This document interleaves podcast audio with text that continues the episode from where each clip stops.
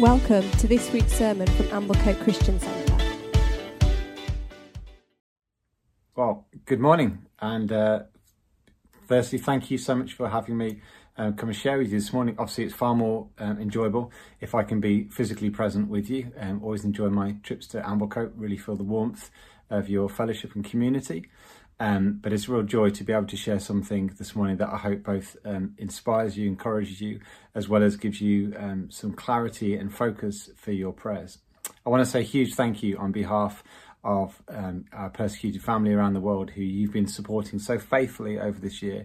And thank you so much, and thank you for uh, just your commitment to be praying. It, it makes such a huge amount um, of difference, and I'm regularly told and informed of the value and the difference that it is making. Uh, Paul writes to the Christians in Rome of how he longs to be with them physically so that he can impart a blessing but he also says so that we can be mutually encouraged in, in faith. And I can't be physically with you, but I hope that something that I share encourages you uh, in faith as you hear about the faithfulness of our brothers and sisters around the world. And it's that meeting together and it's that mutual encouragement of faith that is the reason that the writer of Hebrews says, guys, don't give up the habit of meeting together. Don't give up the habit of meeting together prioritize the value of meeting together because when we meet together, we support one another, we strengthen one another, we sharpen one another. And I want to encourage you in the same way as I know you've been looking at Nehemiah recently, and there's that challenge, isn't it, to stand in the gap for one another, you know, so that the purposes of God are built up. I want to encourage you that that is a, a local church dynamic, that we stand in the gap, family to family, brother to brother, sister to sister, and we strengthen one another and we carry each other's burdens but also as part of the body of Christ globally, we're called to stand in the gap with one another, to strengthen one another, to support one another, to sharpen one another's faith. So I hope that what I share this morning has that impact for you. I want to start off by sharing the story of uh, Penina from Kenya. Uh, there's lots in, in this story that I think um, you'll find provoking and challenging. Just to say, um, all of the stories of the suffering church are to do with suffering, uh, and that can be upsetting. So there's nothing uh, gratuitous in this story, but it can be upsetting. Also, literally, this arrived yesterday. We've not had a chance to edit it in the way we normally would for this environment, so apologies for some of the rawness um, of the story. Um, but let me just start off with this, and then I'll pick up after this story. Instead of taking care of the widowed young woman, as custom dictates, Penina and her son were abandoned by her in laws. Incapable of providing for herself, she returned to her parents' house. There, she found comfort in the arms of her mother. The murder of her son in law left Penina's mother also with doubts and questions.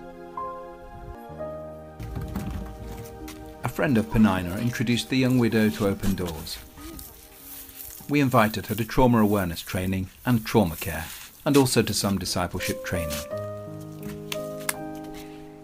Kaleta urejesho wa furaha, kuongea pia na watu, nikarudia imani. Nilikuwa almost kutoka kwa imani juu sasa hiyo mambo nilikuwa nasikia ikiwa nzito sana. Hmm. Open Doors also paid for vocational training where Penina learnt how to sew and to design dresses. But just before she'd finished her training and was about to receive the certificate she needed to start her own shop, the COVID 19 pandemic forced schools to shut down all activities. To Penina, it feels like she is back to square one. She now stays at home with her parents, but life is difficult. Her father is a day labourer, and these days there are hardly any day jobs. Open Doors has provided this family with food and emergency aid that will last a few months. We also gave Penina a sewing machine to start working. I don't know how you felt listening to that story, listening to Penina's story. I felt both deeply moved, um, but also deeply challenged and provoked by Penina's story. Uh, provoked by the reality of the circumstances of persecuted Christians like Penina who live consistently with that kind of experience, and but also deeply provoked by the challenges of COVID that they are living with. And we've all, uh, in a moment where we're globally united in an experience with COVID, but again, our experience of that is very, very different. I was reflecting the other day as I had the freedom to walk in the local park with the snow. I've just, you know, lockdown and limitation of COVID, just an hour of exercise, but still the freedom to, to walk in the park, uh, the freedom of my faith. And there's so many things it is easy and to take for granted. And I found Peninnah's story really provoking, provoking of my conscience that it is so easy to unintentionally and unconsciously become indifferent to the reality of others' suffering. And I find Peninnah's story really provoking that all around the world, every year, not just in the midst of COVID, uh, 340 million Christians are living suffering uh, for the gospel, suffering because of their pursuit of Jesus. And it really provoked my conscience to, to not live in a just a self-centered way. I also found it really provoked my perspective. And it's really easy that we can become quite tunnel visioned or, or we filter everything through our life experience. And sometimes we need the perspective of others to not diminish our experience. It's important that we own our own experience. You know, many of us are living with uh, some of the challenges and the losses, the limitations of lockdown, and it affects us all in very different ways but also it can be really helpful to have others' perspectives just to bring balance to our perspective.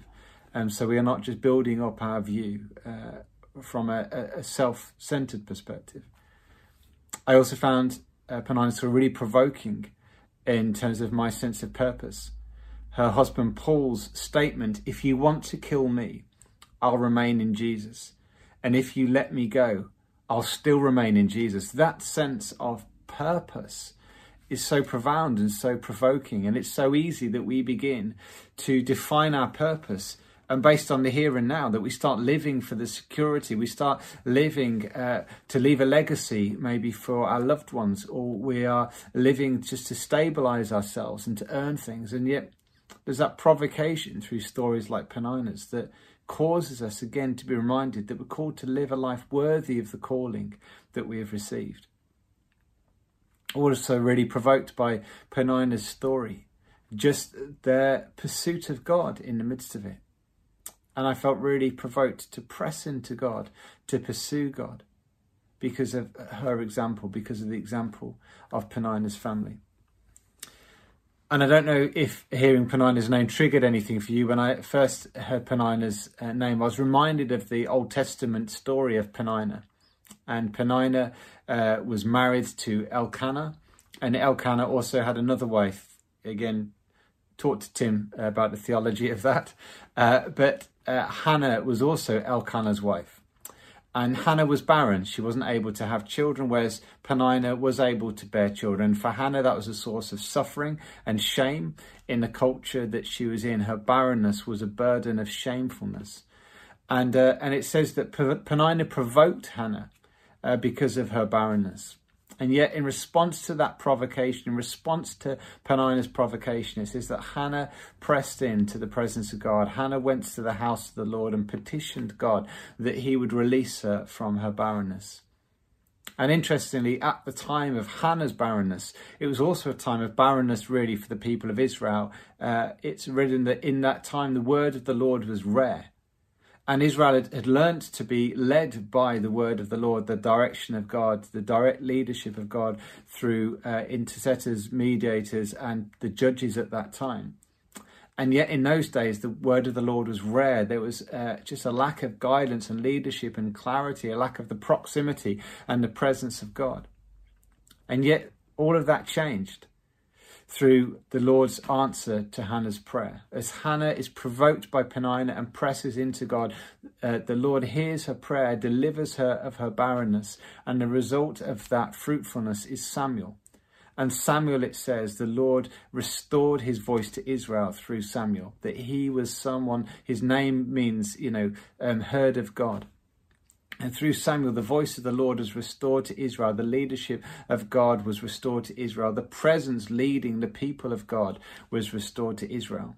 And we also know that Samuel went on to anoint David, and there was prophecies of through David's line the Messiah would come. And we now know, looking back on that whole story, that Jesus is the promised Messiah in the line of David. Now, I'm not trying to say that all of that, you know, is a result of Peninnah's provocation, but there was a series of events where Penina provoked Hannah. Hannah's response to that provocation was to press into God. And as a result of that pressing into God, there's a restoration of the presence of God.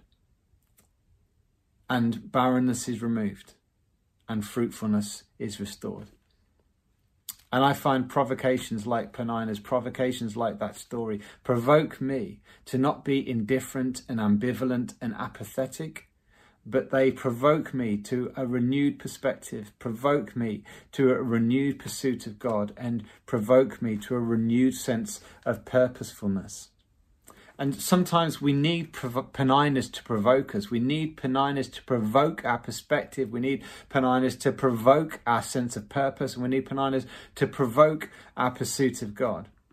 Paul writes to, to the Philippians, and Paul is somebody who's in prison. He writes in Philippians 1 12, he says, I want you to know that what has happened to me has really served to advance the gospel so that it's become known throughout the whole imperial guard and to all the rest that my imprisonment is for Christ. And most of the brothers, having become confident in the Lord by my imprisonment, are much more bold to speak the word without fear.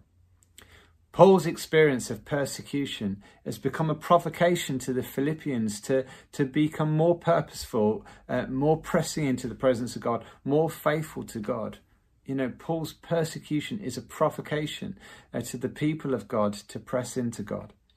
And in the same way, I think people like Penina are persecuted brothers and sisters. They are a gift to us to provoke us to press into God, to provoke us with our sense of purpose, to provoke us uh, with a, a renewed perspective. Sop from Laos, uh, Laos in Southeast Asia, uh, he's somebody he grew up with in a country where uh, you know there wasn't freedom uh, to follow Jesus. Uh, one day he overheard a neighbor's radio broadcast and heard the gospel, and that gospel encounter led to the transformation of his life and his trajectory.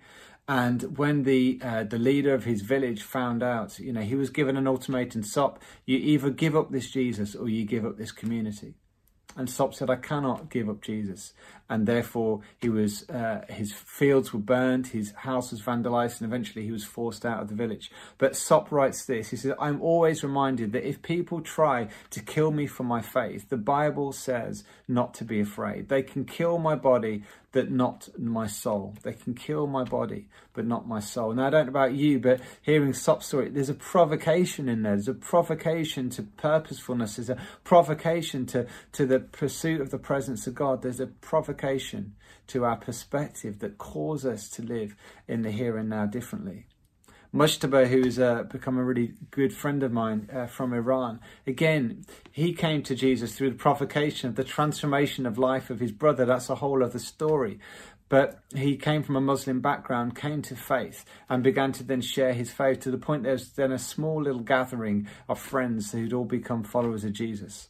One day, as they were meeting illegally to worship God, to pray, to read their Bible, uh, their home group was raided by the police. Mujtaba was blindfolded and taken off to isolation and to interrogation. And for 30 days, he was interrogated in an isolation. And he said there were moments where he despaired of his circumstance. But he was reminded that nothing can separate him from the love of God. He's reminded in the Psalms where it says that where can I go from your presence? You are there. And Mujtaba said this. He says, It doesn't matter what situation I'm in, I can work in God's kingdom wherever God places me. It doesn't matter if it is in prison or out of prison, because persecution will take the gospel to the places where nothing else can do it. And for Mujtaba, this sense of encounter with Jesus in the midst of his persecution and suffering provoked him to a life of purpose, to a renewed perspective, to a, pressing into the presence of God. And he describes that while he was in prison, he realized that there were those there that if it wasn't for him being there, would not hear the gospel and he shared the gospel with them and incredible stories that if I get a chance to come and share with you sometime I will do of the Lord transforming people's lives on death row who come to faith in Jesus and then are killed but they are going to eternal glory. Again stories like this they provoke our sense of purposefulness. They provoke our pressing into the presence of God and they provoke our perseverance. I found um, the honesty in Penina's story um, so helpful. The honest questions that she asks of God, and and Mujtaba in that story in prison. Initially, there's the questions: God, where are you? Where have you left me? God, why have you forsaken me? Jesus says on the cross. David writes in the psalm. And there is a reality that when we are in situations that feel dark, that feel difficult, that feel um, oppressed, that there are these questions, God, and those questions are really important. And the honesty is so, so helpful for us to engage with. And actually, sometimes in the midst of persecution, some Christians fall away from, from God. As their faith is, is tested in the fire, but also others' faith is refined, and people are uh, re-engaged with the, the, the, vitality of their faith. We read, don't we, with Jesus and his disciples, that there's a point where they're being presented with the cost. You know, Jesus says, if they persecute me, they will persecute you. You will have troubles in this world. And, and, and there's this whole story where many disciples are starting to um, give up on Jesus because the cost feels so great. And he says to his disciples, Are you also going to leave? And they're like, nah, Part of us wants to. This is a difficult path.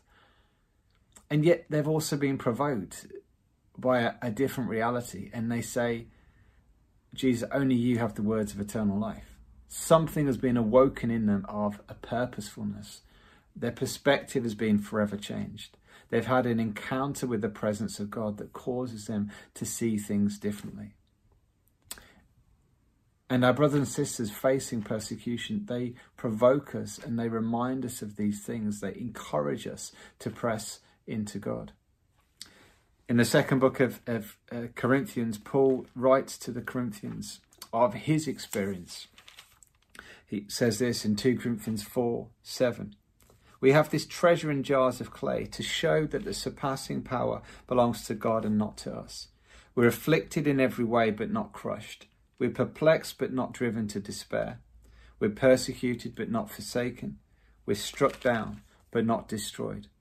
Always carrying in our body the death of Jesus so that the life of Jesus may also be manifested in our bodies. And he goes on and says, We do not lose heart. Though our outer self is wasting away, our inner self is being renewed day by day. For this light, momentary affliction is preparing for us an eternal weight of glory beyond all comparison as we look to the things that are seen, as we look not to the things that are seen, but to the things that are unseen. For the things that are seen are transient, but the things that are unseen are eternal. And Paul is encouraging the Corinthians who are at one step removed from the reality of persecution. He is somebody who is being persecuted, and in that persecution, his perspective is refined, his sense of purpose is refined, his dependence on the presence of God is refined, and his story then provokes them in their experience. In their experience, he provokes them. You know, in your affliction, you're not crushed. In your perplexment, you're not driven to despair in your persecution, you're not forsaken. When you're being struck down, you're not destroyed. There's this encouragement, this provocation that comes from people who find the faithfulness of God no matter their circumstances that we really need. And as you've been looking at Nehemiah recently, and you've been looking at the vitality um, of the body needing one another, we need to stand in the gap for one another. We need that on a local level. We need to carry one another's burdens. We need to stand in the gap so that the purposes of God are established and the, and the of God are built. But also, as part of the global body of Christ, we need one another. Our brothers and sisters facing persecution, they desperately need us. They need our prayers. They need our support. They need our speaking out. But also, I think we need our brothers and sisters. We need the strength and the sharpening of their faith. We need to be encouraged by them. I want to encourage you that if you're not currently connected uh, with the persecuted church, use the QR code on, on screen here. Just scan it with your mobile phone, and it will take you to a page on our website where you can read more stories uh, of persecuted Christians. There's a space there for you to write a prayer. Uh, you can uh, register to get regular updates and information, find other ways to get connected and support. Um, and also, there's a place on there where you can request um, a World Watch List that will give you an overview of the whole of the story of the last year for the persecuted church. And I really want to encourage you do get that and do pray through it. It's deeply compelling and provoking. Uh, as I finish now, I want to just leave you with a final video which overviews the top 10 places around the world and that it is most uh, challenging to follow Jesus, where 340 million Christians um, are living out their faith. One in eight Christians around the world uh, faces persecution. Every day, 12 Christians around the world are killed. Every day, 12 churches around the world are destroyed. So please watch this video. Maybe you'll spend some time praying afterwards. It will fuel your prayers this week. Uh, thank you so much for having me share with you. Thank you for giving me your time. Thank you for your response uh, to this. I pray great blessings on you, and I'm so grateful on behalf of your persecuted brothers and sisters for the way that you have stood with them this year. Thank you so much. What if your church had to meet in secret? What if spies watched your every move? What if following Jesus meant you faced violence or even death? Millions of Christians around the world experience these kinds of challenges every day. And these are the top 10 countries where faith costs the most. Number 10, India. Hindu extremists want to rid India of Christians, and they are prepared to use extreme violence to achieve their goal. At number 9, Nigeria where more Christians are murdered for their faith than in any other country in the world. Iran is at number 8. Secret house churches risk being raided by the police. If caught, be prepared for a long prison sentence. Number 7. Yemen.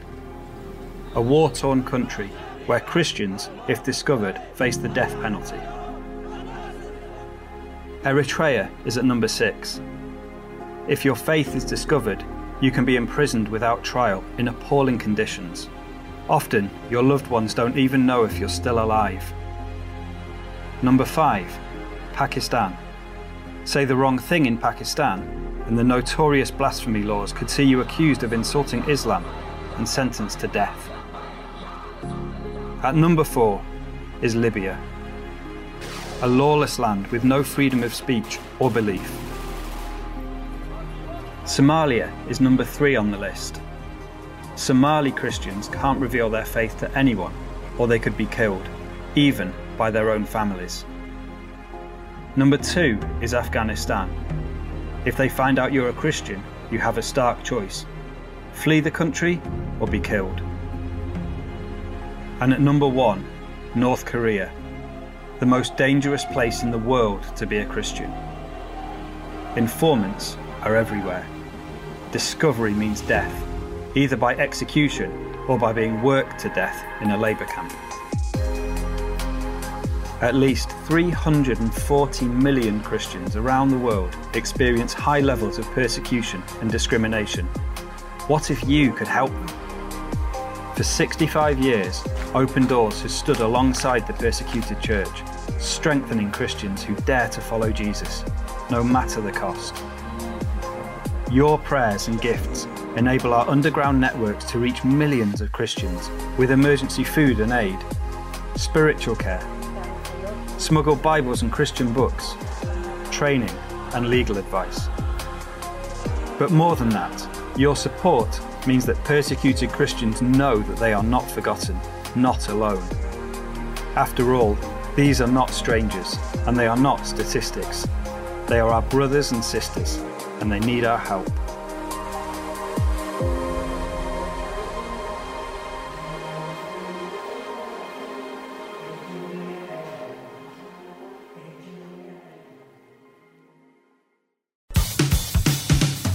Thank you for listening to this week's sermon from Amblecote Christian Centre. For more information about who we are, what we believe, and how you can get involved, check out our website www amblecotechristiancentre.org.uk.